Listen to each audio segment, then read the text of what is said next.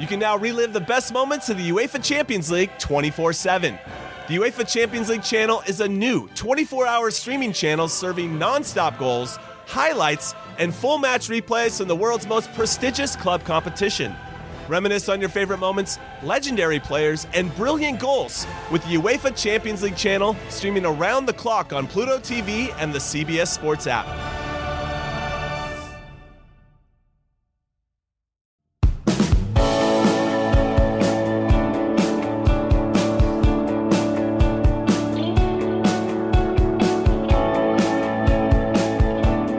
You guys, some of you love this place I'm at right now. Some of you hate this place I'm at right now, which is beautiful because it gives me a job. But the thing about it is, sometimes you can just get a head coach to talk to both parties. And we're actually going to do that on the show tonight. In a little while, Mario Cristobal is going to join us for about as extended a conversation as I've had. I mean, Big Game Dane's just offset. I haven't talked to him for an extended 50 minute period of time in my life. And yet the head coach got him. And yet the head coach of Miami did it for us tonight. So we're going to do that. And we're going to talk about a whole lot more. We're jam packed. We're high atop the University of Miami. But also, we've got some other things to talk about. Talent. You know that T word everyone throws around. We got out talented. They got more talent. Sometimes I think some people are kind of full of it when they talk about that. I just want to talk about the real 15 most talented rosters in college football tonight and the message that the blue chip ratio is sending us. Recruiting is on fire. Those of you who grew up on December and January being the heart of recruiting season, it's now. It's June. It's July. This building we're in is crawling or will be in about the next 24 hours with elite prospects from all around the country. Maybe, by the way, one of the biggest official visit weekends in Miami history coming up. Going to talk about that and a whole lot more later on. Bold predictions are back tonight. And as I said, we'll have Mario Cristobal on the show for a quite a while, in a little while. Waynesboro, PA is tuned in. Key West, Florida. Hampstead, North Carolina. Folsom, California. Hey, I don't know. You live your life the way you want to, but if you haven't been following us on the socials the last few days at Late Kick Josh, there is so much what we would call ancillary content out there, which is just a fancy word for more that we don't show you on air that you're missing. I mean, um, it's really good. Like even my mom follows. So why in the world would you not be following at Late Kick Josh? Okay, let's dive into this because we got a lot to get to tonight. It's going to be a really long show, uh, but a really jam packed show because there is no off season around here. You know how a lot of people talk about talent all the time? We definitely need the pieces to win. Now, talent doesn't guarantee you wins. Like Mima always said, a good foundation does not guarantee a mansion, but no mansion is built without a foundation. Thank you, Mima. And she was right about that. And likewise with college football rosters, not every five star upon five star equals eventual national championship, but yet every national championship winning team, you look back and you can take away certain characteristics from them. And Bud Elliott does the whole blue chip ratio thing every year, which we're about 72 hours post release of for 2023, but I haven't gotten to speak to you since that came out. And so I always like to look at it, and there are some familiar faces at the top. And sometimes there are some new arrivals and maybe some that just fell off the cliff. Florida State's not in this thing, for example, and yet they're one of the favorites in this conference in the ACC. They're they're a fringe playoff contender this year. So what does this all mean? Like, how much talent do you really have to have, according to history, to win a national championship? Well, the blue chip ratio. If you're listening on Pod, I'll explain it to you. If you're watching, I have it on the screen right here for you. It's just the teams that have recruited more blue chip players than not. So we're looking at your roster, four and five star players. Do you have more of those then you have players rated below that. It's like the most simple formula ever. But history shows that if you don't, you're not winning a national championship, or at least you haven't. I'm sure there could always be one in the future. Like I said, no one, and I know what the comment section is going to look like, but I'll repeat it anyway. No one is suggesting that this is the end all be all and this will be your top 15 at the end of the year. It's nothing like that. But history has shown us that having a roster that meets a certain line in the sand is a prerequisite to winning a national championship. Okay, so first thing that stood out to me when I was looking at this this week is Clemson's still right there. In fact, Texas A&M's right there. I think Clemson being there may not shock a ton of you, although there's a feel out there in the neighborhood that they may have fallen off a little bit. In terms of just raw talent, they haven't fallen off all that much at all. Now, what you do with that talent, how it's developed, is it dispersed evenly over key position groups, i.e., wide receiver? Maybe not so much lately, although they've had quite a haul at wide receiver over the past week on the recruiting trail. We'll talk about that later in the show. But look at Clemson there 72% of their roster made up of four and five star. And likewise, Texas A&M, it's the fourth highest team graded on here. Bama's in like another universe. Ohio State tops in the Big Ten. Georgia's there at 77%. And then you just like drop your pen and you say, why did they put A&M's logo there? Because Texas A&M is at 77% or 73% right now. So then that makes you stroke your chin and you just ask yourself, what are they doing? You want to know why I talk about there being no patience? I'm the one that always preaches patience. There's no patience there because you got a, a coaching staff, you got a head coach over half a decade into his tenure with allegedly one of the most talented rosters in America. And the reason that I say allegedly sarcastically is because it's true. Those kids that are on A&M's roster, they all had offers from Georgia. They all had offers from Florida State and Miami and Ohio State. So everyone wanted them. So, so the, the whole country wasn't fooled by those kids. They just haven't put them together and haven't developed them. And also, offensively, they've been operating from a playbook that was developed in the um, Depression era. And so they look to rectify that with the hiring of Bobby Petrino, which will be ultra interesting because it's the exact same thing Clemson just did. They just went and got Garrett Riley from TCU. If you want like one of the big storylines for the storyline crowd out there to watch, it's look at the OC situation in College Station, look at the OC situation in Clemson, South Carolina, and then understand if one of them goes like that, if one of them goes bang, the ingredients are already there. So we understand what it takes to cook. You got a shelf full of it, you got a cabinet full of it in two places that underachieved mightily offensively last year. What could happen? You lose five games by six points or less if you're A&M last year. What could happen if all of a sudden you bump up your offensive production by like 15%? I don't know. I mean, I guess math would indicate a lot of close wins all of a sudden. I also look at Bama, and it's really, really a fun time of year right now. If you're me, because all I have to do is just talk in the mic and say, well, I look at the six highest rated classes of all time. All time. Repeat for emphasis. Three of them are baked into Bama's roster right now. And yet the streets are telling me they've kind of fallen off a little bit. Roster's not quite what it used to be. And I'm like, I could listen to you. I could look at what the calculator says. I could trust my instincts. And I think what a lot of people are seeing is they're seeing the quarterback position in a state of flux. And then they're kind of casting that shade across that entire roster. And meanwhile, I look and they got like half a dozen five star rated players just at the edge position. That's not a made up stat, by the way, that's reality. And I look across the rest of the roster. And the thing about it is, even the transfer portal has not eroded this. In fact, I mean, Bud put it in the article. You can find this on 247sports.com right now. If you factor in the kids who have transferred out of Alabama and you then adjust this blue chip rating for transfers, they're still at 88%. Let me translate that for you, kids. If you take the dudes that Bama signed that aren't on campus anymore and you remove them from the roster, they still have a higher blue chip ratio than the next closest team does without removing their departures in the transfer portal. And so Alabama comes into this year.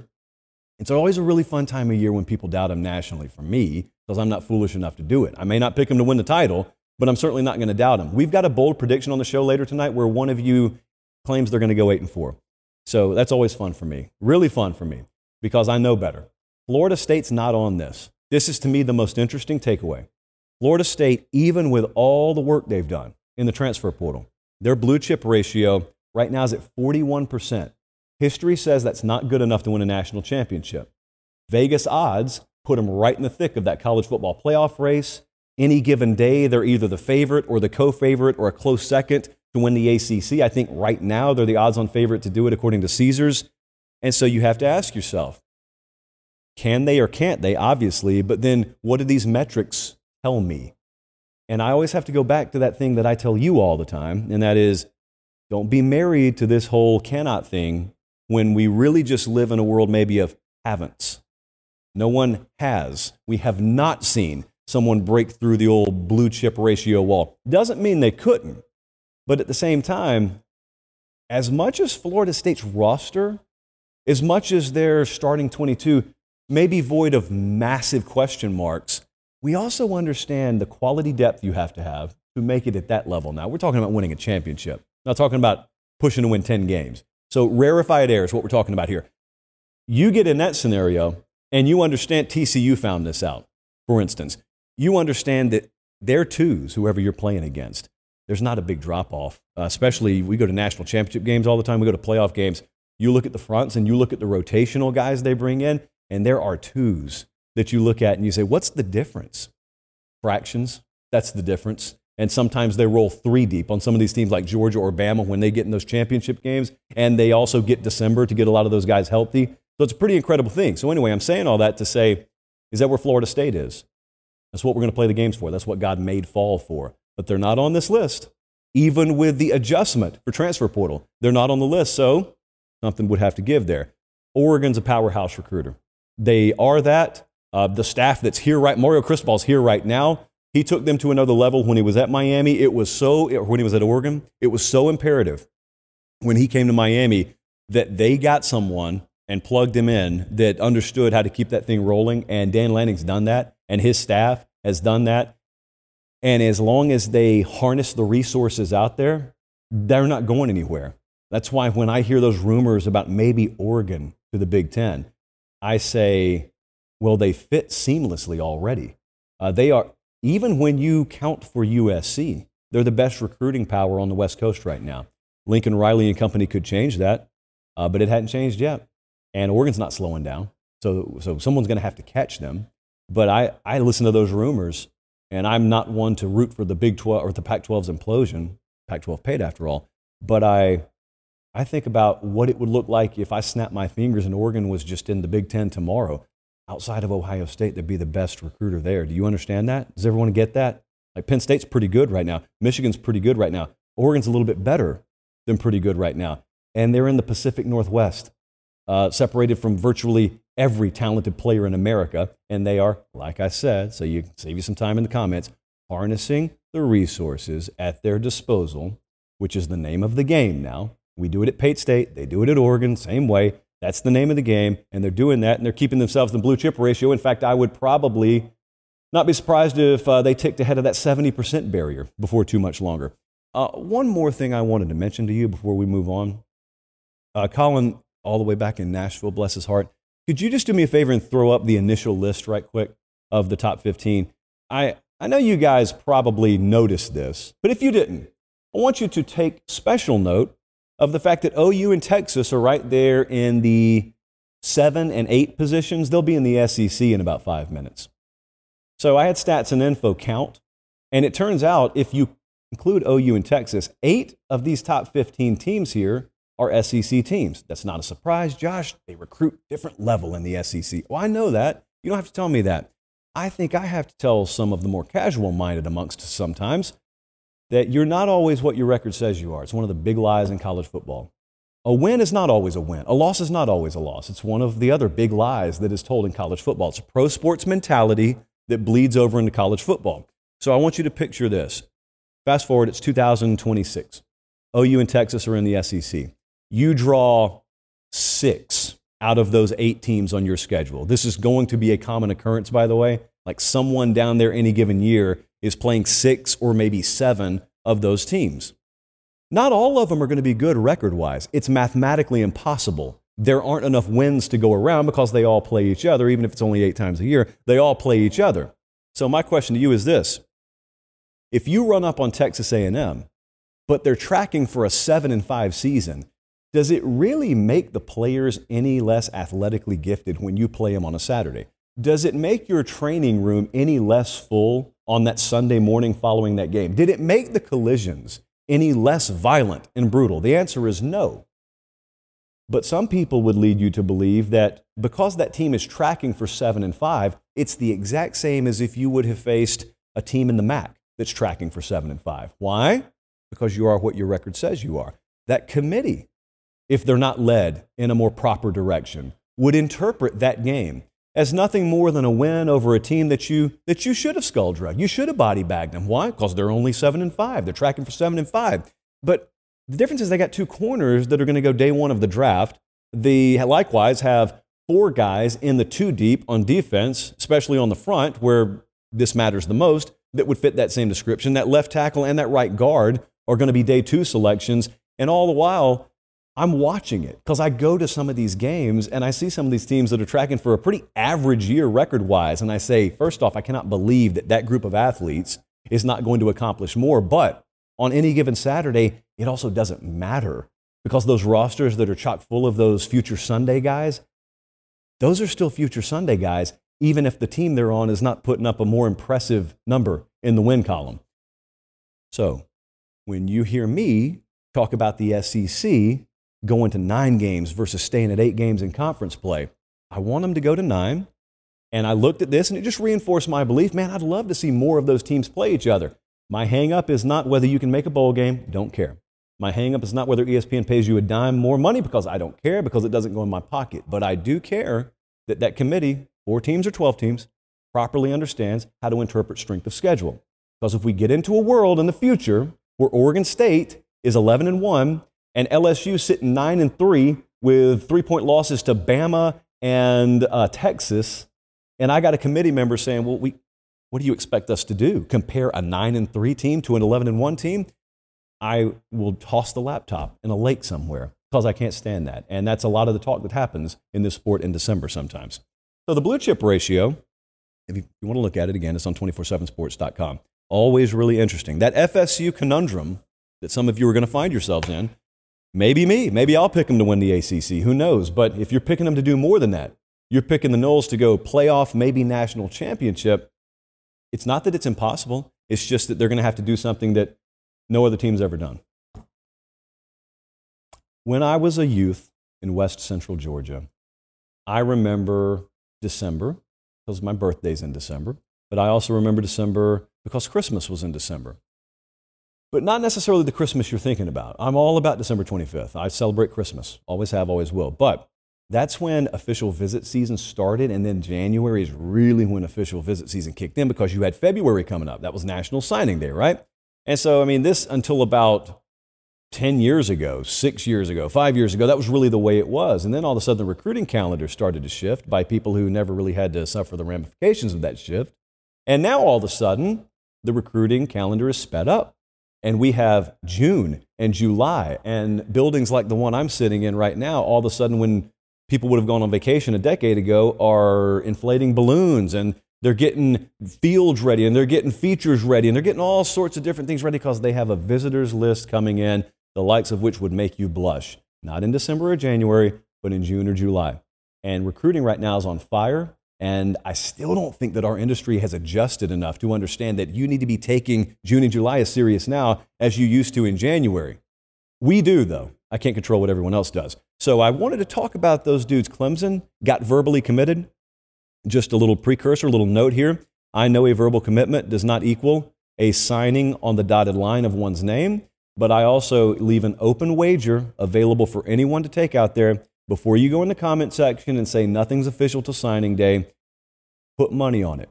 You can take any class that we're talking about here, and if you don't think that 90% of the kids who are verbally committed to a class will stick, then I will match $1,000 to a charity of your choice. No one has stepped up yet. People always love to get defense mechanism minded and say, oh, that doesn't matter. Nothing ever matters. It matters a whole lot. You get verbal commitments, it matters a whole lot because the numbers say they stick. And there will be exceptions to the rule, and those will be thrown in the comment section, but don't worry about the exceptions. The rule is you're getting verbal commitments this time of year. Largely, recent history says they're going to stick. So, anyway, Clemson has been bad at receiver. By their standards, they've been bad. They won national championships with racehorse receivers, and lately they have not had that. And so Dabo Swinney made a move at coordinator, offensive coordinator, but they're also making moves at that position. So since I've been down here, they've landed Sammy Brown, who's a five star linebacker. But they also went and got two top 200 kids at receiver. One of them is Bryant Wesco, who's like a top 10 player nationally. That's a five star from Texas. TJ Moore is a four star wide receiver from Florida. Very competitive recruitments. Okay, and those are guys that have the characteristics, at least, that they haven't had in that room. They've just had a lot of size, and it's been like five of the same guy. Watched him play Georgia a couple of years ago, watched him warm up, and the receiver group just all looked like the same guy. Really physically impressive. And if you line them up at outside linebacker, I'd be ready to go to war with him. Receiver, though, uh, there was no separation, no explosivity. You've kind of watched them, so you've seen what we're talking about. They're looking to rectify that. Clemson recruiting has been on a roll lately, and that was as soon as I got off plane down here, turned it back on. They, they had probably landed two kids just as I had been in the air. Clemson's rolling. They got a good class, looking for more. No one's class is complete right now. They got the eighth ranked class in the 24 7 sports team recruiting rankings, and an average player grade of 91.6. that average player grade, uh, my brother Steve Wiltfong always loves to point out as one of the key metrics there, even more so maybe than total guys taken or where you're ranked in the top 10, top 15. Southern Cal, back in the Pete Carroll era, again for the college age crowd, let me tell you what used to happen. What used to happen is they would choose a weekend and they would just take all the kids they wanted. It's not been like that so much lately for USC. In fact, in some cases, they've had to wait for other teams to take that weekend and then take what's left over, even in their own state, which is tough. And it's not what USC was used to. So they just had a Pete Carroll kind of week, is my point there. And they took five commits within a 24 hour period. And everyone looked around and said, wow, is this the way it's going to be here again? Um, early returns say yes, at least as long as Lincoln Riley's there. They got eight commits, number 21 class in the country. The ignore the national rankings right now. That's going to fluctuate by the hour. But they were all offensive line or defense. So it wasn't just a lot of running backs, wide receivers. They've got quarterback taken care of for like the next half millennium. But they took a kid out of Atlanta, uh, Fountain, 6'5, 240, he's an edge. I know uh, because I had some coaches text me when he went to USC. That was a guy that was very coveted around the Southeast and elsewhere. That was a national recruitment. And like I said at the beginning, not over. People won't stop recruiting that kid. But to land him, at least a verbal from him, was a big deal. And they've got six states represented so far out of those eight commits. So you're used to talking about them as having just a need to lock down Southern California, which would be wonderful. But as we've noted many times on this program, it's not that easy. It's not paint by numbers like that. They don't produce enough line of scrimmage talent in the state of California right now. And so you, you could be 15 deep at each position in the wide receiver room. If you don't have time to throw, it really doesn't matter, guys. So they've kind of taken the national approach as needed. I'm in Coral Gables right now. I'm at Miami, and there is an energy about the official visit weekend they're about to have here, the likes of which I don't know that I've been around. And we're frequently in the halls of Bama, Georgia, all the big programs. And for good reason because I'm, I'm talking to Wiltfong earlier today. I'm talking to some of our national guys, and just the names we know is like a, a hoomst of elite recruiting profiles in the top 247 right now. You got four of the top 10 players in the country that we know of that'll be on campus this weekend. You got six of the top 35. Those are elite numbers. Those are elite official visit numbers for the best of the best. So I know and I'll address it later when we talk to Mario Cristobal in person. I know there's some of you out there, because I read my DMs, that do not believe the talent level that once existed on this campus could ever be here again, because the desire to stay home will never exist to the degree that it used to. First thing I will tell you, and I'll let him tell you later, is it's not just locking down South Florida. Not all these dudes who are visiting this weekend, not all the elite dudes who will be on their commit list come December are from South Florida kind of like we talked about with USC. You want to lock down home state, but you have to regionally and nationally go about things as need be. And the second thing I would say is this is an open ended question for anyone define what it takes to win in college football, whatever that is for you. And then tell me why they can't do that here, or tell me what they lack here. And I'm talking about not in terms of currently existing, but in terms of potential. What does it take to have that they don't have the ability to have here. They obviously once had it. So, so what's changed? What's evolved about the sport? What eroded away from this place? My answer is nothing. I've already told you that. So my challenge to you is to prove me wrong there. Uh, watch the ticker this weekend. We'll be on Sunday night. I would probably expect that we will talk about this again on the Sunday night show. How about Wisconsin? Like, who in the world goes from Coral Gables to Madison? Well, we do, uh, because Luke Fickell's in town, and all of a sudden, I've had more people mention Wisconsin recruiting to me, like those two words back to back, in the past month than I have my entire life combined.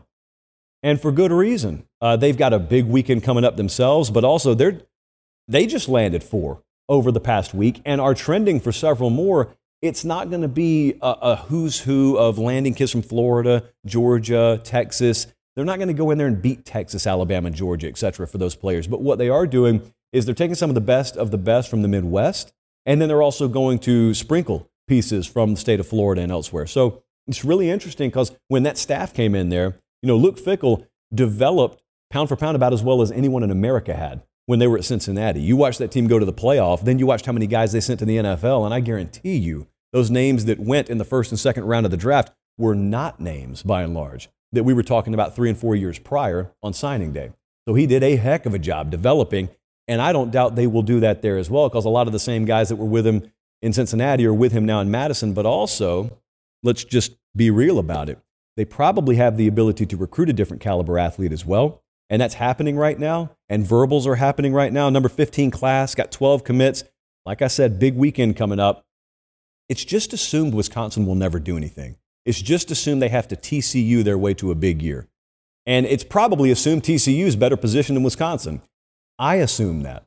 All things equal, I would assume a program like TCU, not a perennial powerhouse by any stretch, not a, a signing day mainstay, they're probably better positioned geographically, if nothing else, than Wisconsin. Uh, Luke Fickell apparently begs to differ. And so watch them as well because they're a team in the Big Ten not named Ohio State, Michigan, or Penn State that's starting to make a move. Uh, Florida has had big visitors in. I got an eye on them, got an eye on Auburn and Georgia this weekend. A lot of the SEC schools just have big visitors lists rolling through every weekend. Uh, this is not an exhaustive list, but this is certainly a list of teams that I'm watching. I mean, the, the, the goings on specifically at Clemson and now Miami this weekend it's stuff I watch because I have, have told you that the Pac 12 is not the most underachieving conference in America, nor is the Big 12, because they got a little more baked in excuse. The ACC has been the most disappointing, underachieving conference in America because, unlike the other two, you don't have the excuse of being talent starved over here. Clemson's taken care of business over the past decade. Nobody in Virginia has kept their end of the bargain. Uh, Miami, Florida State, they have not kept their end of the bargain, and the potential is there. So I'm constantly glued to it. If we're being real with ourselves, there are programs in the Big 12 that have no hope like that. There are programs in the Pac 12 that have no hope like that. You got half a dozen of them in this conference that haven't followed through on potential that have the hope. And any given signing day, it could change. Academy Sports and Outdoors, not hope, results. They deliver results for us. They, in part, allow us to go on the road and do things like this, but also that nice, shiny studio we have back in Nashville. Producer Jesse, director Colin, Bradley's probably wandering around there somewhere. We get to have those nice things because of Academy Sports and Outdoors, but it's not just, it's not a guy named Academy. It's an entire company named Academy. They have things you need. A lot of you right now, maybe like us back in Nashville, are trending towards, I don't know, a slow pitch softball playoff run. Can't do it without equipment. A lot of you are in spring seven on seven football right now. I know how important those cones are. I know how important that, that fourth and fifth wristband is. I know how important it is. They've got it at Academy Sports and Outdoors. And also, they've got our back. Like, we're not a NASCAR. We don't have 37 stickers on this show. We've had one big sticker on this show, and it's because they've come through, not in part, but in whole.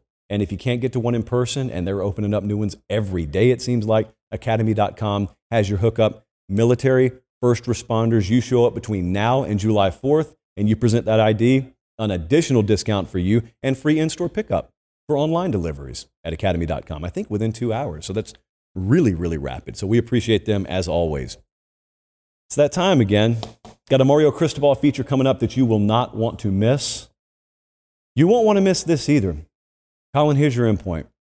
The bold predictions are getting not too bold for my taste, but they're getting really close to the cliff. Because some of you, I think, are skating on thin ice with hot blades, and you know that you don't actually have to bet money on this, but you claim you would bet money on these predictions. Okay, so like, I'm going to paper pop the first one. Like, this one's that far out there. Um, first bold prediction Bama wins eight games or fewer this year. That's from my buddy Big Game Boomer. I would challenge Big Game Boomer to make one of his top 100 lists of boldest predictions. It's going to be tough, I don't think that Excel format he uses is going to fit all the verbiage in there. Brother, this is a 9.25 on the boldness scale. Every year since 2007, that dude right there, Nick Saban, even in his down years, has won double digits at least. So this would be this would be one of those have-nots. It's not quite cannot. It could happen. Their over/under win total is 10.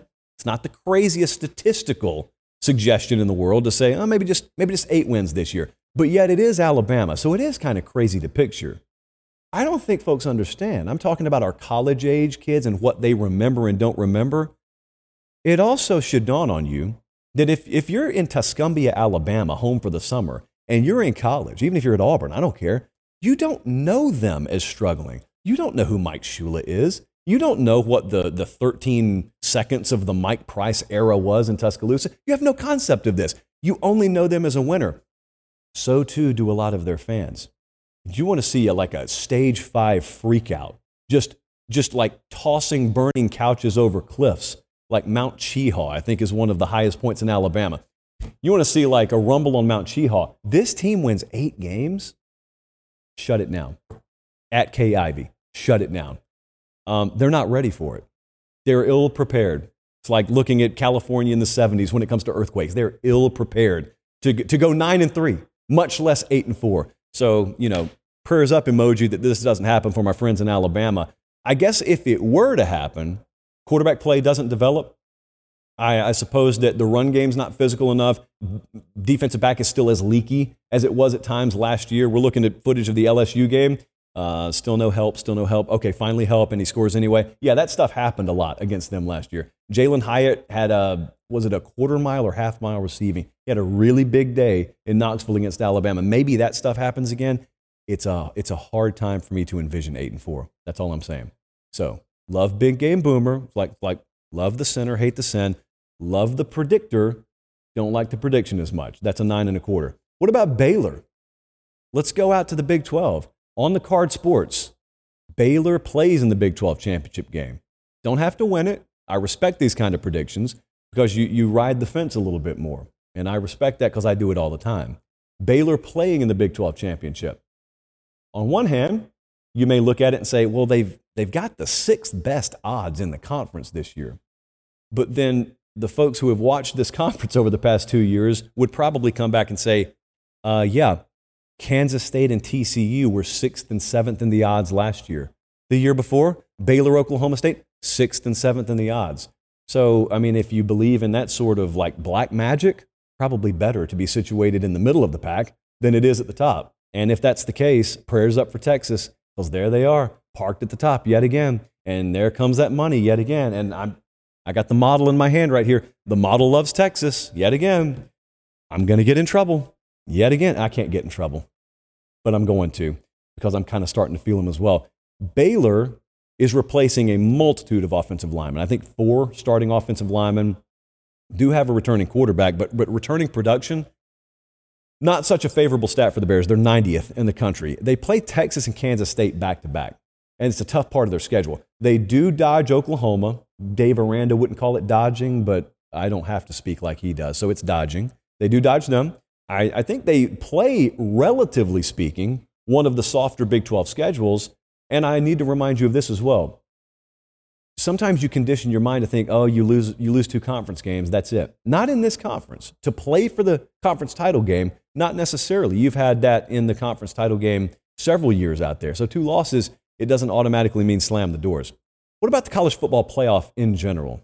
This one to me is not quite as bold. Like I, I was looking at producer Jesse's grades that he put on it. He and I actually agreed on this one. From Columbus, Ohio, Ace said college football playoff teams are coming from four different conferences this year.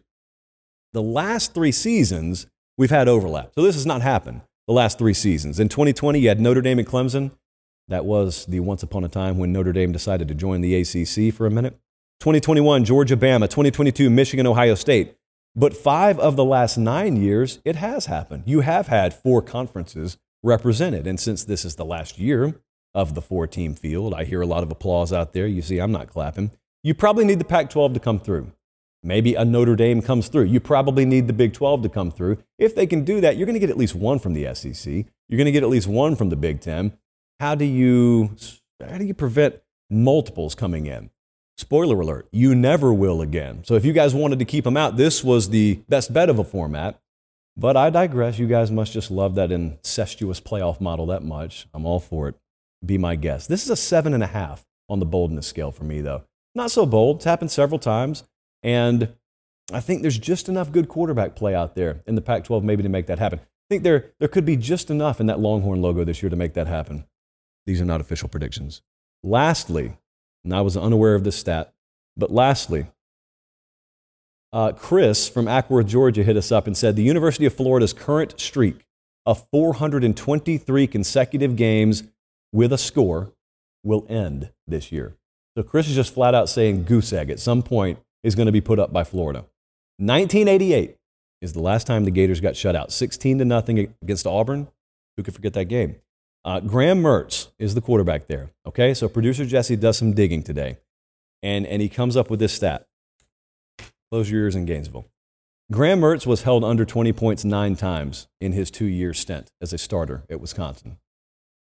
Not the best of news. He was never shut out, though, so there's some good news. Uh, they have the lowest odds in the SEC East. Bad news. They face five of the top 20 defenses in the preseason S&P Plus. Also bad news. However, there is no skill in predicting shutouts. So I'm going to call this a nine just on principle. And it even being that low shows a little trepidation. You can kind of hear it in my voice. It'll get a little softer when I talk about Florida. Uh, there are some things I want, like there's some, some brands that I would love. Financially and selfishly, it would be good for us if they were. We'll see.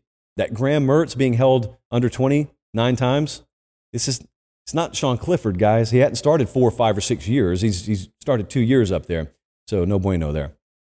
That is your bold prediction segment for this evening here.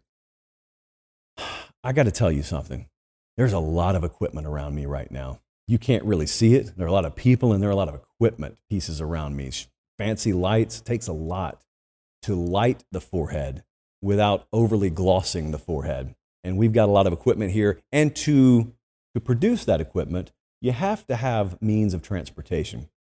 And our friends in South Florida at Good Greek Moving came through for us. We had, we had one of our, our really, really close personal friends in sales get in touch with them, and they came through said, What do you need? And we said, A really big truck.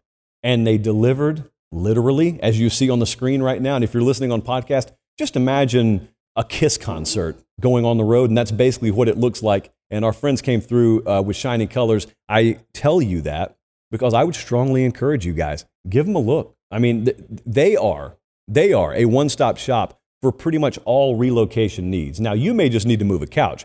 We needed to move like a small small army's worth of equipment, uh, but they take out the middleman. Okay, they provide relocation systems. They've got your insurance taken care of. So you take away a lot of the worry. It's always good to take away a middleman.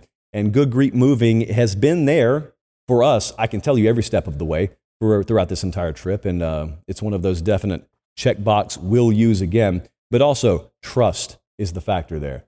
All of us have moved. I know you guys have. I know I have. And the trust factor, and as you listen to people in South Florida talk, because they are the official moving provider of the Miami Hurricanes, among several of the other teams down here. It's the trust factor. You only get to let someone down once as a moving company. Uh, good Greek, I will put my stamp on this. Look at that truck on the bottom of the screen. They will not let you down. With a graphical truck like that, how could you possibly be let down? And so we appreciate those guys uh, because it would have been very, very tough, or would have taken multiple trips, should I say, to get this equipment down here without them. So we came down here for a reason. Always good to be on the road. If you're not going to have an off season, why in the world would you stick around in Nashville in the middle of bachelorette season? It's just a losing proposition. Even those soundproof windows cannot prevent all of that from coming through. So we get on the road and we head down to Miami. And our buddy Cam, just behind the camera right here, he welcomes us in. Mario Cristobal and company welcome us in. Probably better than we would have been treated in our home office anyway. And that's not necessarily a knock on all the folks in Nashville, just maybe a couple. Um, and, you know, they're, they're in a house that's so nice tonight that it doesn't matter that it's a shot at them. But we came down here to talk with Mario Cristobal because there was a lot that went wrong last year that they don't shy away from. There were a lot of people, candidly, that aren't here anymore that were here last year that they don't shy away from talking about. And so instead of me just running my mouth and talking about it, I wanted to have him on the show and I wanted to do it face to face instead of the old FaceTime, Skype, Zoom thing. And we did it. We recorded this yesterday. We're about to play it for you now. And this is a very, very extended conversation that goes in depth on a lot of different fronts. And it's so vintage South Florida. You'll hear a lightning delay siren go off. You'll hear thunder in the background. You'll hear rain on top of the facility. And all the while, you'll hear a head coach under a lot of pressure this year, embracing the pressure. This is our one on one with Mario Cristobal. Take a look.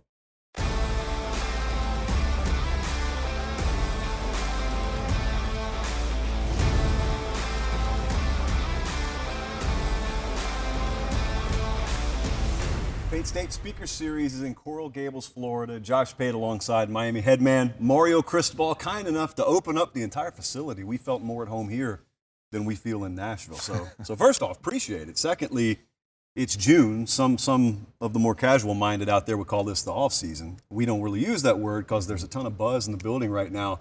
I mean, just describe for folks who really don't get to see behind the scenes. First off, what the energy is like. You're entering the heart of recruiting season. Mm-hmm. You got summer workouts happening that are player led. You got a lot of strength and conditioning stuff happening. Like, what is the vibe when you walk into the office right now? Well, it's strong. It's a lot of real momentum, genuine momentum, because you know we just uh, signed the best class in our history, and we returned a core of really strong-minded, tough, high-character guys that that get it. You know, and I think uh, we all know the month of June has become a beast in college football, right? There is no rest. I mean, you're going seven days a week, and at least that's what it amounts to over here, I'm sure, for most places. So, like you mentioned, you have player workouts going on. You've got your prospect camps, you've got your youth league camps. It just doesn't stop. So there's there's a lot of different kinds of energy going on, but it's all it's all about like the hard work part. It's all about community give back work, academic obligations.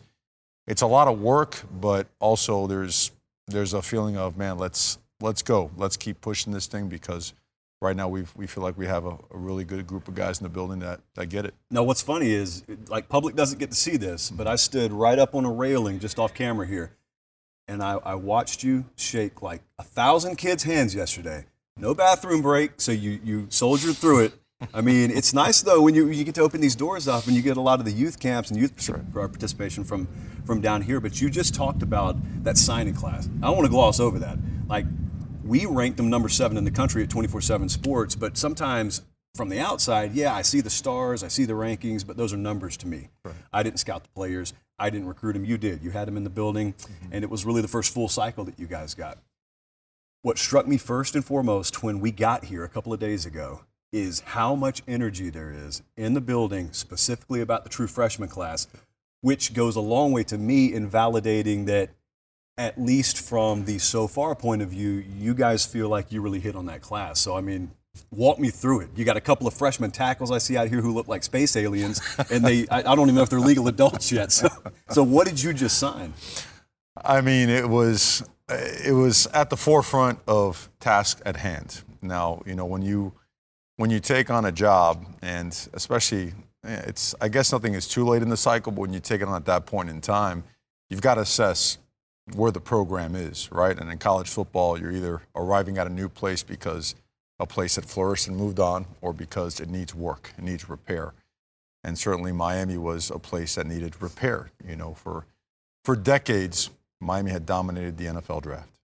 And in essence, when you dominate the NFL draft, you have dominated national signing day. So analyzing it right away as a staff, we felt that we had to put in a lot of work to make sure that the culture that was brought in matched up the types of players that we're recruiting and the types of players that are in the building. So it's almost a three pronged attack on this stuff. And so we went right at it, and the line of scrimmage was at a premium. And uh, you saw, you know, the aliens you referred to.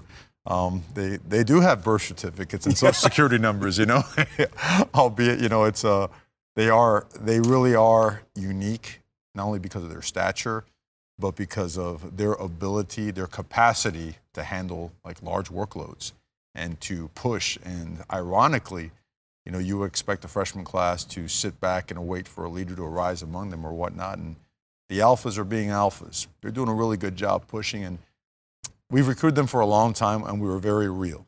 We were very, very honest. We said, look, we, uh, we're super excited. We're building a championship fo- uh, football program, rebuilding a championship football program. And it's it didn't happen overnight where you know things had gotten to where they were. So it's not going to be an overnight fix. But we need tough-minded individuals that will not flinch, will not blink when things are going to get tough. Because at first, like anything else that has to be rebuilt, there's some painful steps that you cannot skip. So we went right at it. We stuck with that. That has never changed. So they took on, you know, the I would say the honor of becoming a Miami Hurricane, and they have not disappointed. Uh, I mean, they eat more than any group of human beings I've ever seen in my life. The food bill is through the roof right now. But their energy, the, the extra time put in, you saw a couple guys shooting out the jugs machines earlier today. They, they're, they're football junkies.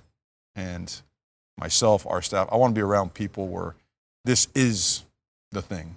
It is the priority, you know, and so so far so good. You're talking about installing the right mindset. You inherit what you inherit when you take over a program. What percentage of the roster had the right mindset when you got here a year and a half, two years ago? Well, I mean, it's hard to tell. Um, I mean, it's it is a clash of cultures. I can say that. Like, uh, you know, like I love to grind. I do. I make no bones about it. I do. I like putting in hours, and I like being around people that like to put in time and effort and have intensity behind it. And our culture brings a lot of that. And I think we walked into a culture that was, you know, it wasn't that. Okay, we all it's being honest, and at the same time, want to be respectful of anyone and anything that comes before you because I believe that's important. It's just different. It's two different philosophies and it's two different cultures. So that collision isn't a kind and cuddly one. You know, that one's going to come with um, some pushback, but plenty of cooperation. It's going to come with attrition at some point in time. Um, but the percentage that, um, man, that's hard. It's hard. It wasn't large, but it wasn't zero. Enough. It was big enough. It was enough to establish a core. Right. Let's just say that a core that you can build off of, and at the same time, you know, add some legitimate, legitimate high-level talent and start building it and piecing it together the right way. Because the you got to stack up the pieces in a way where you're still developing and you're not overstacking just talent. I think a lot of folks would be just fascinated as much as you can go into detail of what it's like when you first take a job. In your case, you get to Miami. Like I said, you've got what you've got. You're talking about sort of the oil and water clash of we're going to do it one way, maybe you're used to doing it another way.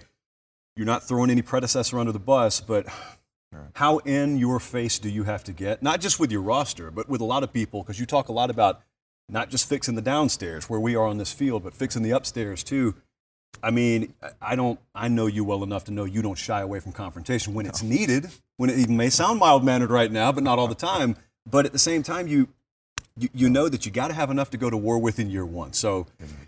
how uncomfortable but necessary is that? I guess. I don't think it's ever uncomfortable because you're just you're genuine and you're real. And, and I still think the greatest form of respect you could give someone is to be honest with them and give them the truth, whether they want to hear it or not. That's the best thing you could do by someone for someone. And first, the first thing I wanted to do was walk in the building, and I wanted to walk into the locker room when no one was there because I wanted to see the type of pride that was taken in one's own house. Because that, that'll tell you a lot, you know, and, and right there, you know, I was right away, there's a lot of work to be done. And with that, you know, you want to see what type of physical condition your team is in because if you're a college athlete, I mean, come on, man, as you know, you're still a young guy. I'm getting a little bit older, not too old, you know, trying to hang with you in the weight room is something else. But, um, you know, there's pride in what you are physically as well as mentally. How you do in the classroom. There's a level of pride um, in your culture where if it's really culture, if it's really a strong and a very um, just a championship level culture, how you do anything is how you do everything. There is no light switch that, okay, I'm going to turn it on when I'm practicing.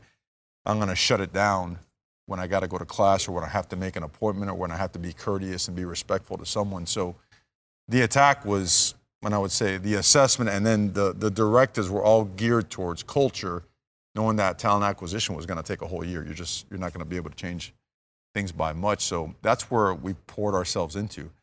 And I'm probably going off on a couple different tangents, but that's what it's like. You you have to you have to say goodbye. That's number one, and that's tough. You have to say goodbye to people that were really good to you. Um, a situation that I'll always be extremely grateful for. I mean, and we take a lot of pride in. When we walked in the University of Oregon with, with Coach Willie Taggart, you know, Oregon was coming off a four and eight season, and um, talent acquisition was struggling.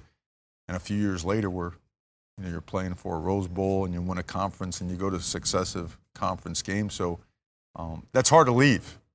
It's hard to leave, but there was always one, and this was that one. And and part of it and I would say, I'll say a part that wasn't part of it. A, the part that wasn't part of it, it was that I'm from here. Yeah. The part that is really strongly ingrained in why and the reasons why I came back is I played here. I wore the U. I've got 11 plus, you know, zippers on my body due to surgeries, having played at the University of Miami. Um, the community completely embraced us, and we turned the entire mindset of the city, the community of South Florida, and then nationally. And so it was a game changer in my life. And so my full belief is that Miami done the right way is the best place on the planet. So that's why we're back. And, and back after having the experience at Oregon, having the experience at Alabama, at Rutgers, at FIU, all those places. So when you come in, you want to bring in people. A lot of your staff members all of a sudden got a head job or got coordinator opportunities. Even GAs and analysts became position coaches. So you've taken four or five years to assemble a really strong team, and all of a sudden, it's gone. Right. But then you've got four days before the first signing day, but you have no staff members in the house, and you got to say hello to your new team, and you got to figure out what's got to stay, what's got to go, and you got to figure out current staff, current staff members. There's there's no handbook, and and no one should feel bad for anybody having to Sure. do that, right? You know, we're compensated for doing that. Yeah, they don't feel bad. They, yeah, and they shouldn't. It's just that your, your multitasking skills are going to be put to the test, and you better buckle up, and you better be ready for you know the right kind of Cuban coffee to keep you going 24/7. Right. And I and I've experienced that down here a little you bit, and and will before we leave here. so, you're talking about what Miami was. Right. You're talking about what not might be, but just what you think Miami will be again. Yes, sir. And flat out, there are a lot of folks out there who don't believe that's possible anymore. There are a lot of folks who just believe, by however they define it, college football has evolved, and so some of the programs that once were can't be again. And I don't necessarily fall in that category, but I'm telling you, it's a very popular talking point out there. I know to a certain extent in your line of work, you just have to block that out. But do you just let a little bit of it be an IV drip? Do you just let maybe 2% of that in to understand that, man, there are folks out here who totally think I'm full of it. Like they totally think this is BS. There's no way we're going to be able to do this. Plus, when I walked in here yesterday, I mean, you said, hey, you said, how you doing? You said, you know, this is it. I'm not going anywhere. This is it. It either works here or it doesn't work. Like, what's it like to, to maybe turn on the radio or maybe maybe refresh Twitter every now and then and just see folks, in some cases, totally doubt that this is possible. That's like foreign languages to me. I mean, you got to realize I was I was raised by two parents that met here, came over from Cuba, learned the language, worked two jobs at day into the night, went to night school to learn the language, and made sure we understand what the principles of working hard and taking care of your business really are. So we weren't silver spoon fed kids. We weren't uh, coddled or uh, given the soft and easy way. We, we were taught how to grind and how to work, and that carried over to a, a high school head coach was the best of the best, and Dennis Lavelle. I mean, that guy, I learned more from him and so apply more from what we learned from him and what we do on a daily basis. So for us here, I think certain programs will always have a national brand. And the key to any program, right, usually falls in a three kind of pronged approach, right? Talent acquisition, player development, and personnel use. I believe what you said. No one goes back anymore in college football, and, and we don't think that way. I no way, shape, or form want to go backwards and hey, like this was done, or when I played here, that's never part of any conversation.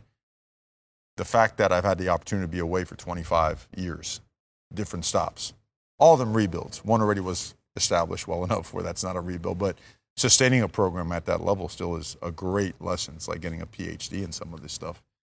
Um, it's really important to know that this is all about taking Miami into the future. That's why the contract was laid out the way it was. That's why into that we tied a facility that's going to be second to none, which has been missing for a long time. Right. I mean, this was as much as I wanted to come back. Um, I could not, from a business standpoint, until it was obvious and factual that Miami was really serious about heading into this decade at the level that everybody else is in the country, the top level teams.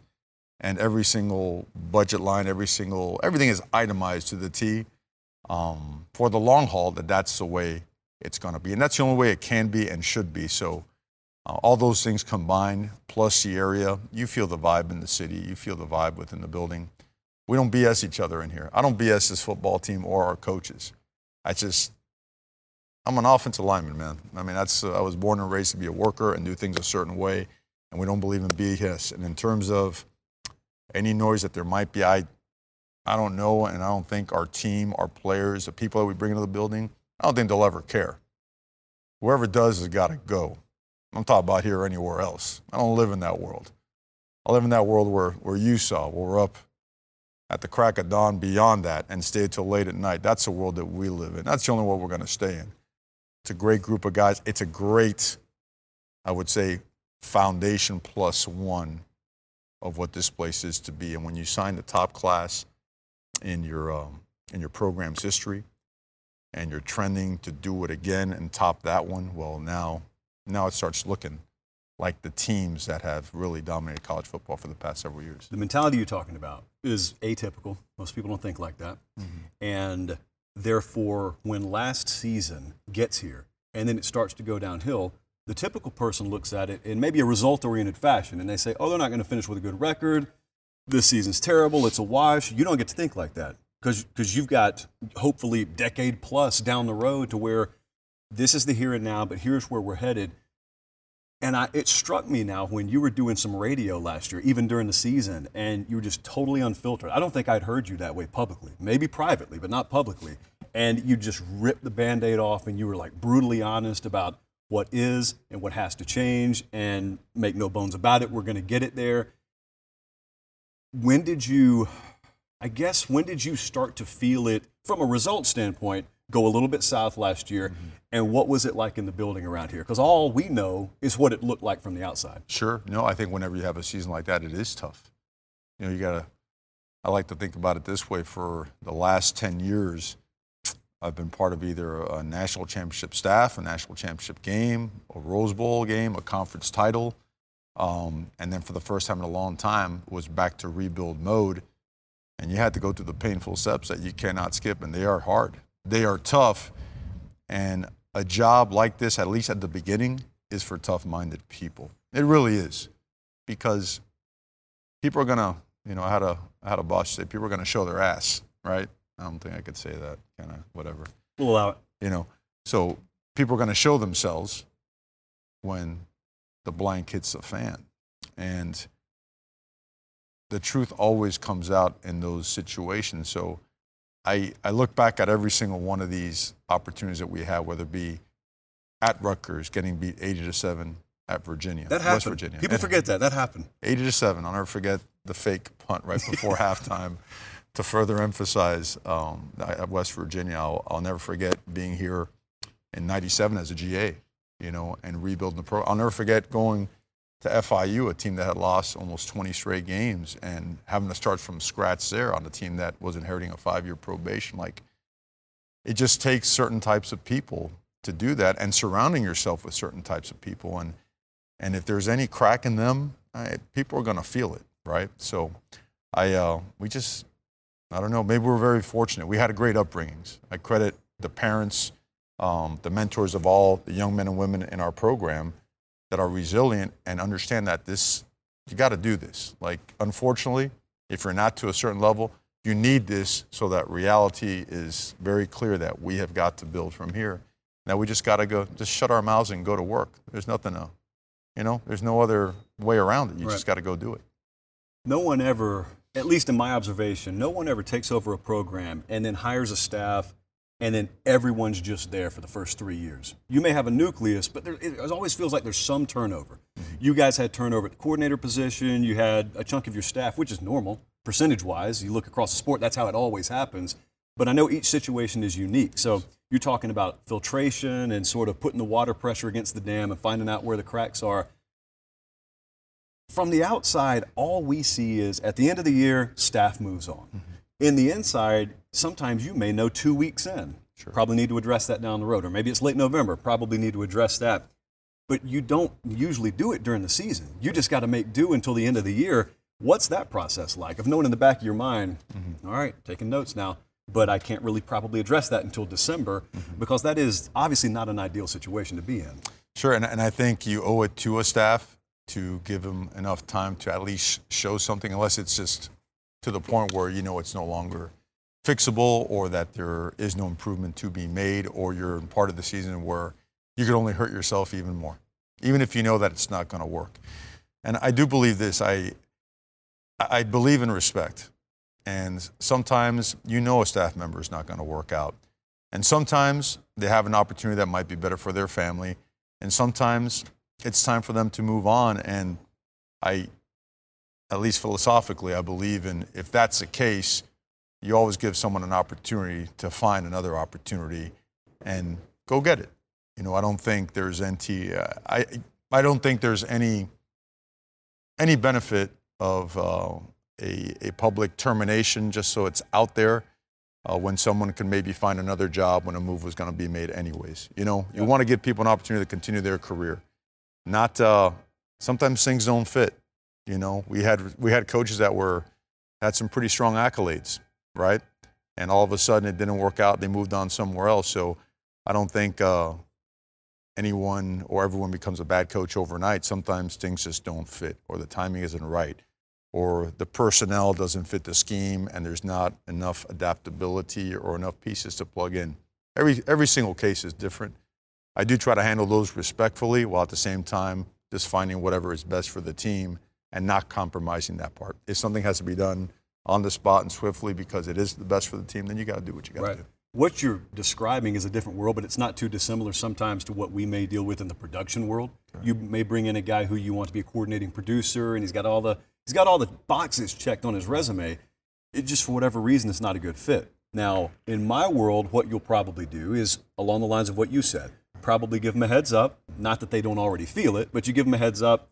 Hey, probably in your best interest. Go ahead and put your feelers out. In your world, you would have an agent to do that through, whereas in our world, you're just having to elbow your way in yourself.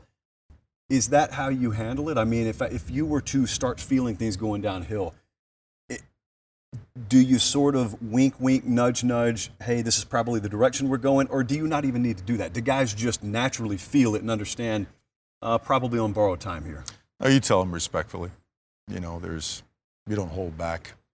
You know, I don't think you make it personal because it never is. It Right. shouldn't be unless someone makes it personal, or uh, in the case someone egregiously, you know, violates policy and culture and, and ethics, and you got to go at that really, really hard. But if not, you really try to always stay as professional as possible and leave out the personal part. So as we're talking right here, we got like alarms going off in the background, lightning in the area. And what's interesting is up until pretty recently down here, that would have just meant, all right, practice is over.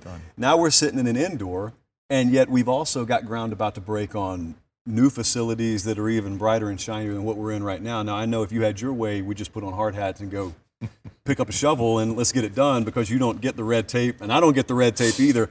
When this project's finally done, what does that do to Miami football? Well, number one, Jimmy Johnson had to deal with somebody because it would lightning everywhere except on that practice field. Because we never had a single practice canceled in all that time. We haven't had the same deal or that same benefit. So, um, yeah, this is this is well underway. Um, groundbreaking should be any day now. It is a, a fully funded and laid out project. Uh, it is it's the nicest facility I've ever been a part of, helping to design and it gives us everything and then some. It also gives you the ability to keep expanding the operation as well. And it's a necessity. You know, I think for years prospects have just flown by and over Miami because and it's not just having a nice building, it's a nice facility, a modern facility with things that help increase performance. It's functionality. No doubt. And you know what it is? It screams investment. You're invested in my son. You know, you are going to do everything possible to make them elite. So I think that part's going to, it's going to really, it, not, besides turning heads, it changes the mindset and the perspective of, okay, Miami really is completely invested in and, and that's just part of it because it includes an expansion of the indoor and some other pieces. It is a monstrosity of a project and it's, uh, I'm looking forward to it. We could, you know, you got a crew here, man. We could start knocking down some things and moving a tractor over if we, if we can. You know. Well, I mean, you open the building, and, and this is what we bring in here. We appreciate it. So, there's a word that you like to use a lot, and the word is creature. And maybe oh, when boy. you came here, there were some creatures in the building, not nearly as many as you would have wanted. Mm-hmm. I've been down here about 72 hours by the time this airs, and I've seen some high school creatures walk through the building. And without mentioning specifics, obviously, mm-hmm. but sticking to generalities, I know that you got big weekends coming up, and this time of year now, it, it, this used to be vacation time, and now it's like the heart of recruiting season because the way the calendar's changed. Everybody says they take recruiting seriously. I don't think, I mean, I've, I've been around the Georgias, the Bamas, and, and you've been around the Bama program. You did it at Oregon. It looks like it's happening again here. I mean, how razor sharp is the focus day to day on recruiting and talent acquisition? It is. It's it's part of. It's a way of life at this time of year, and it really is. Um, it's an everyday thing. You know, I had one head coach say, you know, it's like it's like brushing your teeth and combing your hair. If you don't do it every day, you ain't gonna look very good. You know, you've got to do it all the time. So, but I've had good mentors as it relates to recruiting, and, and I just believe in it. I, I really want to know and get to know the people that are gonna be on this team inside that locker room. Um, but you also got to combine it with player development and your own locker room. And we do. You know, we split up the day where we're spending time with our guys, we're spending time on scheme, we're spending time on upcoming opponents, and we're spending time on recruiting. Just the days are a little bit longer in the summer than they used to be. And uh, you, there's the weekends you're, you're working. There is no, hey, Friday comes around and there's some time off. You've got official visits, you've got unofficial visits, and everyone's fighting for these visits. So whenever you can get the guys on campus, you want to get them there and make sure you're available. This, this whole thing you're talking about, fighting to get visits, is frankly not something that gets talked about a lot. I mean, everybody talks about you're battling Clemson or Georgia or Tennessee for a high four star linebacker. They don't even talk about battling to get the visit. What goes into battling just to get guys on campus? And how well does it play into your hands that you're in Miami, Florida? They have to meet certain criteria. Um, besides the stuff we see on film, the background check, he's got to be a real one off the field, and he's got to possess the characteristics that that we're looking for in terms of work ethic, toughness, character. Everyone has their, their stuff. You know, that's nothing, um, you know, extraordinary, you know, or, or anything that's um, that's new. But I, you have to, you have to make sure it fits, and you also have to make sure there's a legitimate interest, especially now, right? There's there's an unlimited visit, you know, new little addition to the NCAA rules, so guys can visit as many times as they want, wherever they want. You want to make sure that you're never just a waste visit because you still have, you're subjected to 56 plus six left over, and you know, usually the NCAA, at least last year, they were able to add some more at the end. So you still have to be selective as to when you get them, but you got to fight for them. And everybody, everybody wants the same guys, right?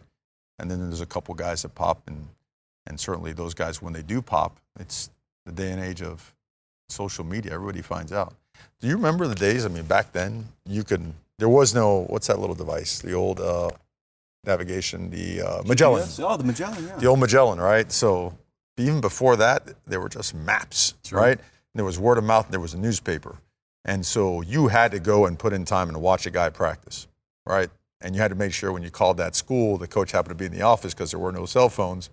And you want to make sure you got there for a practice or for a workout. So those days are gone. You could stump, you could, you could secretly find an absolute Right. stud, and no one else knew about it. Now, the moment someone's offered, it's you know, blessed to be offered by, right? I mean, You're, you're talking. You're talking about the computerization essentially of recruiting, yes. and you're talking. about It's like people talk about the computerization of medical records and what it did. Mm-hmm. Well, that's wonderful. But in your world, I mean, that's why you used to have so many diamonds in the rough. That's why there used to be these stories of kids that weren't on like the parade All American list. Well, it's because they came from a high school with 56 in their graduating class, and they're from like the backwoods of Louisiana, and the LSU coaches knew about him, but no one else did. That's right. You're talking about the, the Everglades down here. The Miami coaches may have known about him. Howard Schnellenberger may have known about it, but mm-hmm. no one else did. And it's all it's almost like if you knew the back roads back then mm. in your territory, and you were in a really hotbed for recruiting, you gave yourself a leg up. And now, like PJ Fleck, the head coach at Minnesota, knows about the guys in South Florida that you know about. And so it's it's not that maybe someone's on a different playing field. It's like the playing field's more level, and now you just got to go win recruiting wars. And like I said earlier, a lot of folks look at recruiting and they say, "Oh, we, we want to go recruit South Florida." Mm-hmm. Everyone comes down here right. and I've I've said on this show for a long time, everyone else is focused on like an expanded playoff to try and try and even it out and inject parity. And I've looked at the teams that are dominating the playoff, and they all come down here and get a ton of talent because the in-state schools, and Miami's been included, had not been keeping them at home. So from my math, and it could be a little shoddy, but from my math, you just keep your guys home. Not all of them. You don't even have to get all of them. You keep more guys home, and all of a sudden, you landing one of them is also Ohio State not landing one of them. That's right. And it's it's really crazy what over the course of two or three cycles that can do for parity and competitive balance in college football. That's not even a question, by the way. I'm just tossing a statement your way. I think you're you're spot on. I mean, Rueben Bain coming to Miami Right. is a big deal. You know, He wouldn't have. He would not have been here two cycles ago. Is my unprofessional opinion. You know, uh, Ray Ray Joseph. Ray Ray was committed somewhere else within the conference. You know, before the staff arrived and just went at it hard because he's a dynamic football player. Nyjalik Kelly is like that. Damari Brown, right, right up the road. He was headed, you know, towards some other schools, maybe in in another conference. Um, Mark Fletcher, you know, you saw him today. I mean, these are Wesley Bissainthe. I mean, I could go on and on. It, these guys are they're game changers, and like you mentioned, it's if you recruit the right guys, right, it helps you build a program. You have success. If you miss on that right guy, well, you better recruit a guy that's able to defuse him when you play that team. If you recruit the wrong guy, that guy beats you every single day, not just once a year. So. Yeah it's about still getting the right guys. Like we had a study in looking at the national championship teams here, and some were just, just South Florida laden. They really were. And then you looked at the 2001 team, and you realized, you know, the, the left tackle was from New Jersey, and the left guard was from Pennsylvania, and the center from, he's going to claim he's from Canada, but he's right there. He's outside of Canada. He's over in Detroit. And, um, and the right guard was from Iran, and the quarterback was from California. And all of a sudden, that team was built differently, but it was the right guys you know, because it's like once they got here, they became part of the culture. So there's a little bit of give and take there. Um, and as much as anything else, as, as making sure you keep local talent home, it's got to be the right local talent.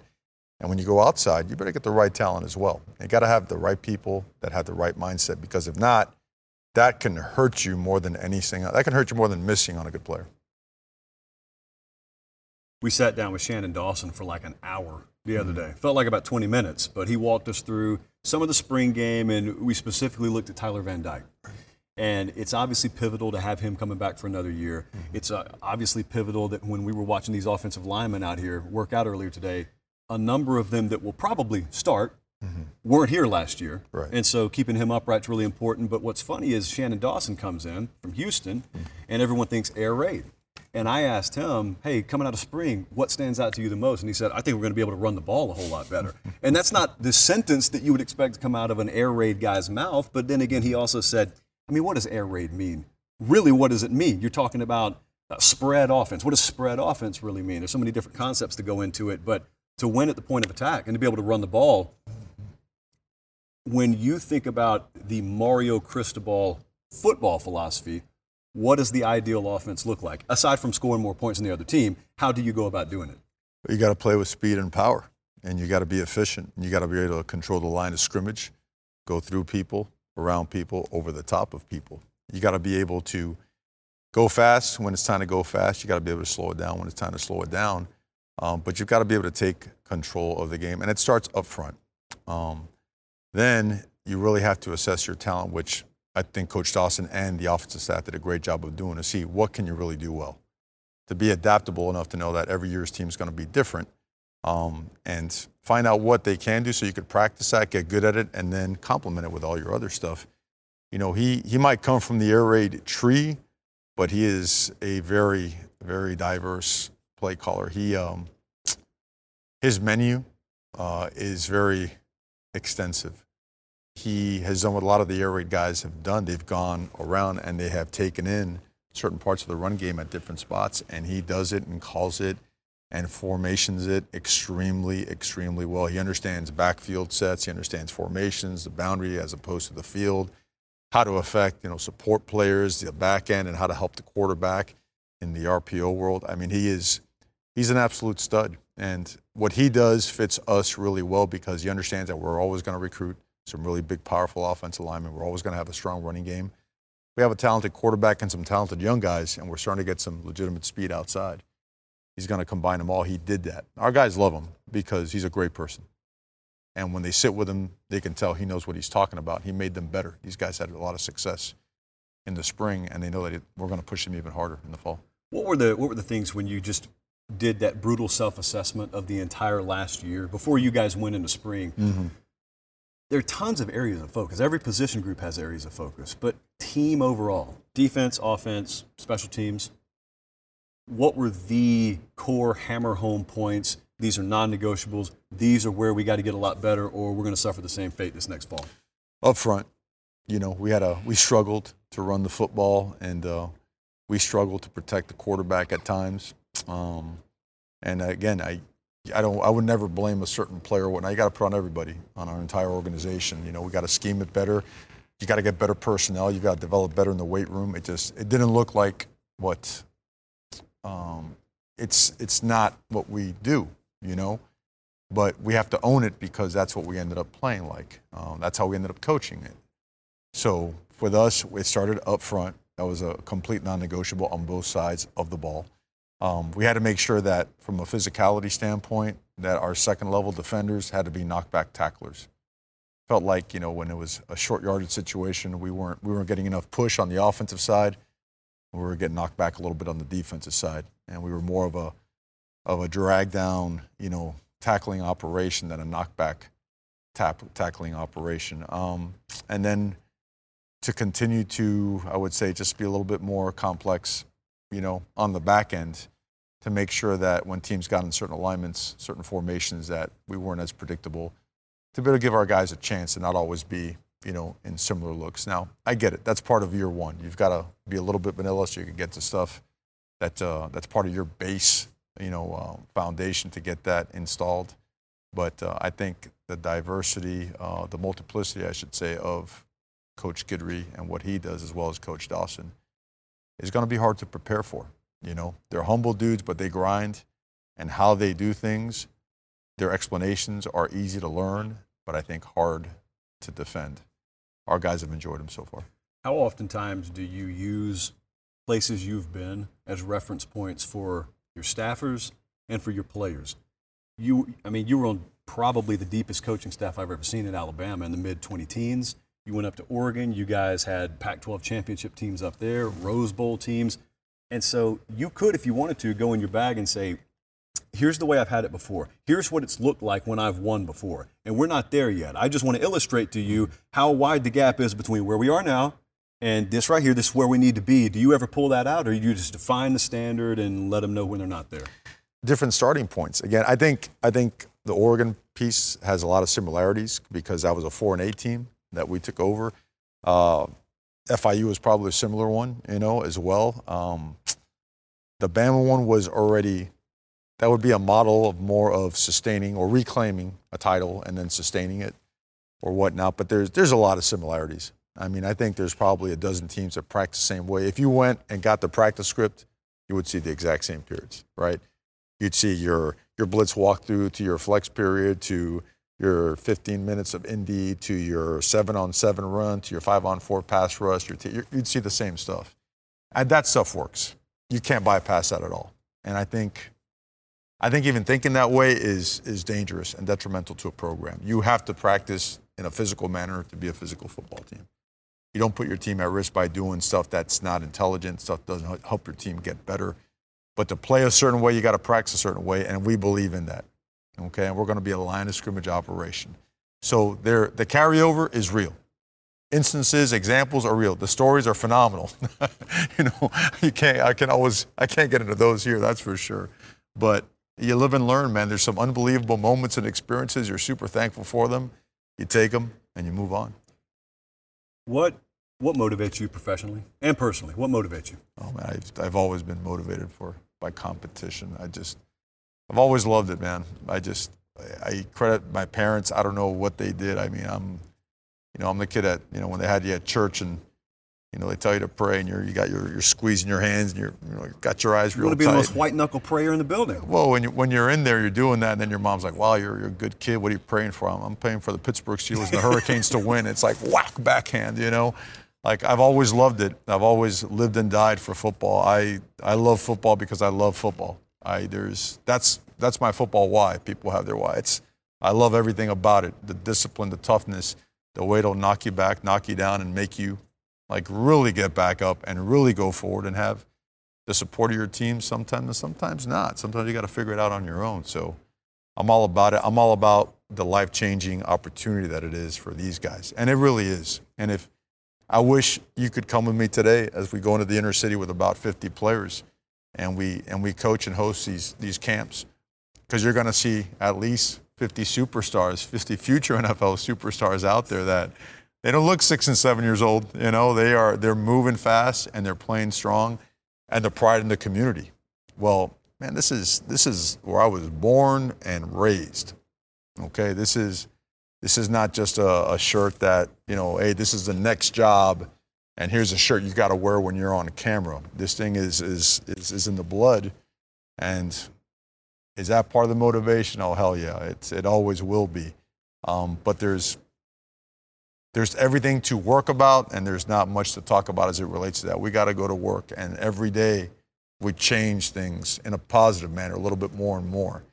Um, so, anyways, that's another tangent for you right there. But today, grassroots recruiting. I want those guys when they're this tall. We're in hurricane gear, so when they're this tall, I gotta do all these official visits, man. They just come yeah, right just over. come on up here. What was funny is you guys had a building full of young kids in here yesterday, all the way from like Oh, yeah. first grade to sixth grade. And right as you were walking down that staircase, you said, "Hey, the first graders okay, there's some fifth graders down there. Have you seen that fifth grader over there?" And Oh, it's funny how I mean, I'm looking at you and I'm kind of laughing, and you you do have a smile on your face, but it's one of those serious smiles where no, you can tell that kid right there is going to be good. It's going to be like half a decade from now before we, he's ever on our radar able to visit here. But it's funny how you can see some of that stuff really early on because there were some legitimate like elementary school, middle school athletes in here yesterday. Oh yeah, uh, down here football is life. It is. You know, you talked to Shannon Dawson, and I, and I'm glad you did, and I'll, and I'll tell you why. It's like Miami with an exciting offense is a really powerful thing and a powerful brand. There are so many unbelievable athletes down here, and and they've been they've been screaming for this for a long, long time, and that's why Shannon and that hire is so important. He's he brings that explosive offense and the details that go with it, while at the same time having the NFL development aspect that goes with that, so that guys know, hey, I'm just not in a high octane college offense. I'm in, a, in an offense that's going to teach me professional concepts and help me develop. And the, the amount of momentum and excitement that that is stirring up and will stir up as we get better and better, and we got to prove it on the field, and the confidence that you build with that, the trust you build with that. I mean, that's that's very powerful. I'm glad you got to sit in there with him. I mean, that that parlays into right a great defensive class because great players want to play with great players. Um, Well, you just went and raided Louisiana, essentially. You just went and found the best two dudes you could find from Louisiana, DC, OC. Let's go to work. It's a, it's a unique culture in Louisiana, too. I know you're not from there, but when those guys sort of get in a room together, I've witnessed it before. When those Louisianans get in a room together, you they can go. you just kind of sit back. You just kind of put your feet up on the desk. You don't understand like 30% of the words, mm-hmm. but it's okay. You just kind of pick up things as you go along. But those those two dudes, I mean, I don't think most people realize th- they're both from the same state, and that we're not talking about like New Orleans either. We're mm-hmm. talking about rural Louisiana, and it's always funny because in a sense, there's there's this blue collar kind of culture from there that you see from certain parts of this city as well. Well, it's it's kind of like we talked about. Great players want to play with great players. They did know each other a little bit, and when we hired one, the other one wanted to come Right. Right, away, and that was that was really neat. You know, I mean, these, at the end of the day, these guys are really they're they're high level professionals. They're great people.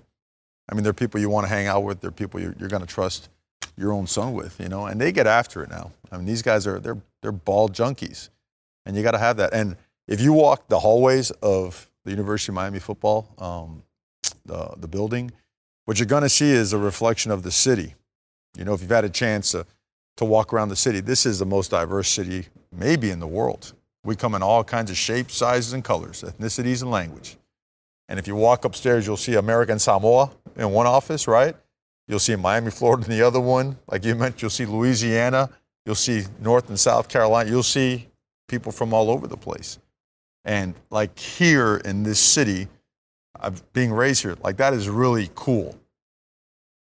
And even as a father, that was important for me to get my family here so they could experience that. Yeah. That's really important, man. The world should be like that, right? I mean, I'm not going to get into some type of philosophical speech here, but I think that's important. I think that's important for your team. These guys, one day, are going to be in the workforce or in an NFL locker room that is as diverse as it gets as well. And it needs to be something that they feel not only comfortable with, but that they can excel in, Sure. right? And they feel that they can feel that they can enhance. So that's all part of, of Miami. All right, so pretend like you and I are not going to talk again before you guys play in week one. What can this team be this year? You've seen spring so far, mm-hmm. and we got some summer conditioning happen. We're a couple of months away from fall camp. what can this team be this year? You know, and I know that's not an ask for a prediction, but it almost kind of treads on those lines. Sure. Yeah, I, if you want to go over that cliff, I'll, I'll gladly stand no, back and let you go over the cliff. no, it's polished that we never do. I know that this team is getting on course to what we want to build it to be. I don't, it's not a cop out of an answer. Right. I just don't get into that. I know we all know what Miami can be, and we all know what Miami should be. And we know internally the steps that have to be taken for it to get there. We've taken a really significant step this offseason. And honestly, we just got to shut our mouths and go to work. I don't like everything else outside of that, you know, like for us, it's an honor to have you here. It really is. Your whole crew here. We thank you for that. We just, like, I'm, I told you before, I'm the most boring human being on earth, man. I don't do much. I don't, I'm not in attracting attention. This crew right here, knowing where Miami has to go, all the things that we're doing, the enhanced nutritional aspect, the, the sports science guys, the mental health uh, specialists that are in the building, the staff, the analysts, the type of recruiting that we've done, the type of body types that are in the building right now, the progress is very strong and it's tangible, it's significant, and we got to keep working our reality into existence. We just got to work, brother. You're going to see a, a hard working, resilient, tough team that needs to keep working and keep getting better. And the results, that has to be proven on the field. I'm not even going to talk about what that has to be like. We know the end game. We got to work to get there. There's an incredible energy in the building. Um, we go to a lot of them. And so there's a lot of basis for comparison. You, are in a bubble, actually. you you've been out in the world as a staffer but you're here in Coral Gables every day. We're all across the country, and trust me when I say there's unique energy in this building. And so I almost relish the fact that, you know, anytime we do a segment on Miami, we got some folks who believe in them in the comment section. We got some folks who doubt in the comment section, which is college football. It's all it's ever been. But we appreciate you opening your doors to us. Um, staff treated us like family. I think some of us may just not leave. You got enough open offices in the building. Where we just hang out here. But you guys but, fit because you're tough. You know, like I got a chance to watch a this lot of crew. Us are, yeah. Right, look at the crew. They're all flexing right now because they all went in there. They grinded out a workout. They got some, like, to be in Miami in any way, shape, or form. If you're in the sports world, you got to be tough. And if you're affected by the external stuff, you got no chance. You shouldn't even be around. What's, a, what's amazing is when you go in that weight room, yeah. you've got the records on the wall. Mm. Some of them are recent. Some of them are from the 80s. Right. Some of those guys have not had their records touched since they were walking around here in the 80s and 90s.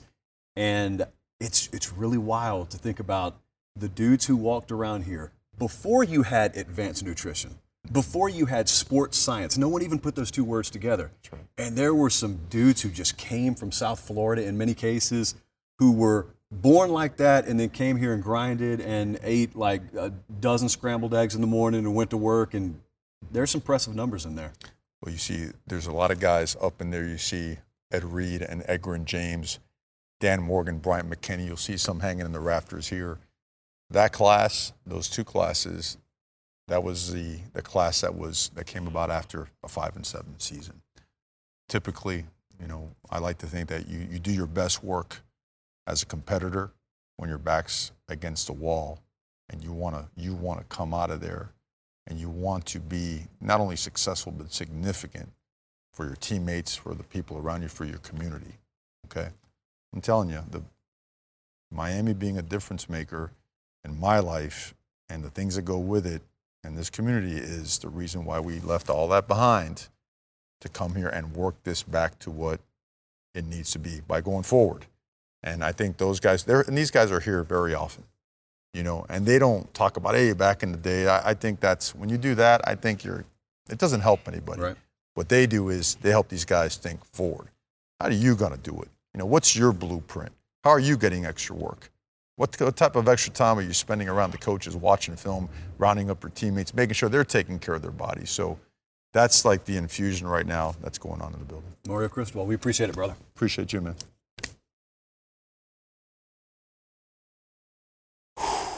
What a week. How about 50 plus minutes with Mario Cristobal there? They, they basically opened their doors to us more so than 80% of my family would open their doors to me right now. Uh, everybody, top to bottom in the organization, kind of set the standard for what uh, we would love to experience on the road. And we've been on the road for the better part of three years now. And so we understand when it is and isn't done right, and they've done it right for us here at Miami. Cam and the guys, especially behind the scenes, have made the trip well worthwhile. Food kind of still full from two nights ago, and entertainment's been top notch. If you've been following on the socials at Late Kick Josh, you know what I'm talking about.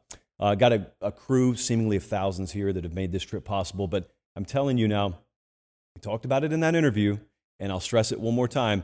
There's a lot that we say on this show about the difference between cannot and have not. And there are a lot of people out there who say things cannot happen in certain places, things that have been before cannot happen again. I don't classify Miami as that. I would look at Miami and say, no, they have not been for a couple of decades now. I get it. We got a huge college audience. If you're 18, 19, 20 years old, you don't know what they're talking about. You may have seen little little flashes every now and then. They played Notre Dame a couple of years ago. Place was packed. You saw like a, a little firework. You haven't seen the dynamite. You haven't seen like that logo strike fear in people's hearts. They haven't done that in your lifetime. But once upon a time, they did. And when we look around this building we've been in for the better part of 72 hours, and you look at some of the folks coming in, the big recruiting class we talked about earlier, they got coming in this weekend, could be fun times ahead. I don't know that I would necessarily use that term to describe how the rest of the ACC may feel about it, but fun times ahead for the people here at Miami. We appreciate you guys being tuned in. As always, uh, you make us able to do these sorts of things. Appreciate Good Greek Moving, appreciate Academy Sports and Outdoors, and most of all, the crew here that makes this possible that you don't see behind the desk. Got Gelby here, Dane's here, Nick's here, Sam's here, Stoney's been all around the building, Gigi. You don't ever get to meet Gigi, but we appreciate all of. Mario as well. We'll be back in Nashville Sunday night. We're going to head to LA next week, so we've got a full docket, part of what I guess we could call the no off-season tour, in lieu of coming up with whatever our tour name is going to be called this fall. So until Sunday night, for Director Colin, producer Jesse back in Nashville, I'm Josh Pate. Take care. Have a great rest of your evening.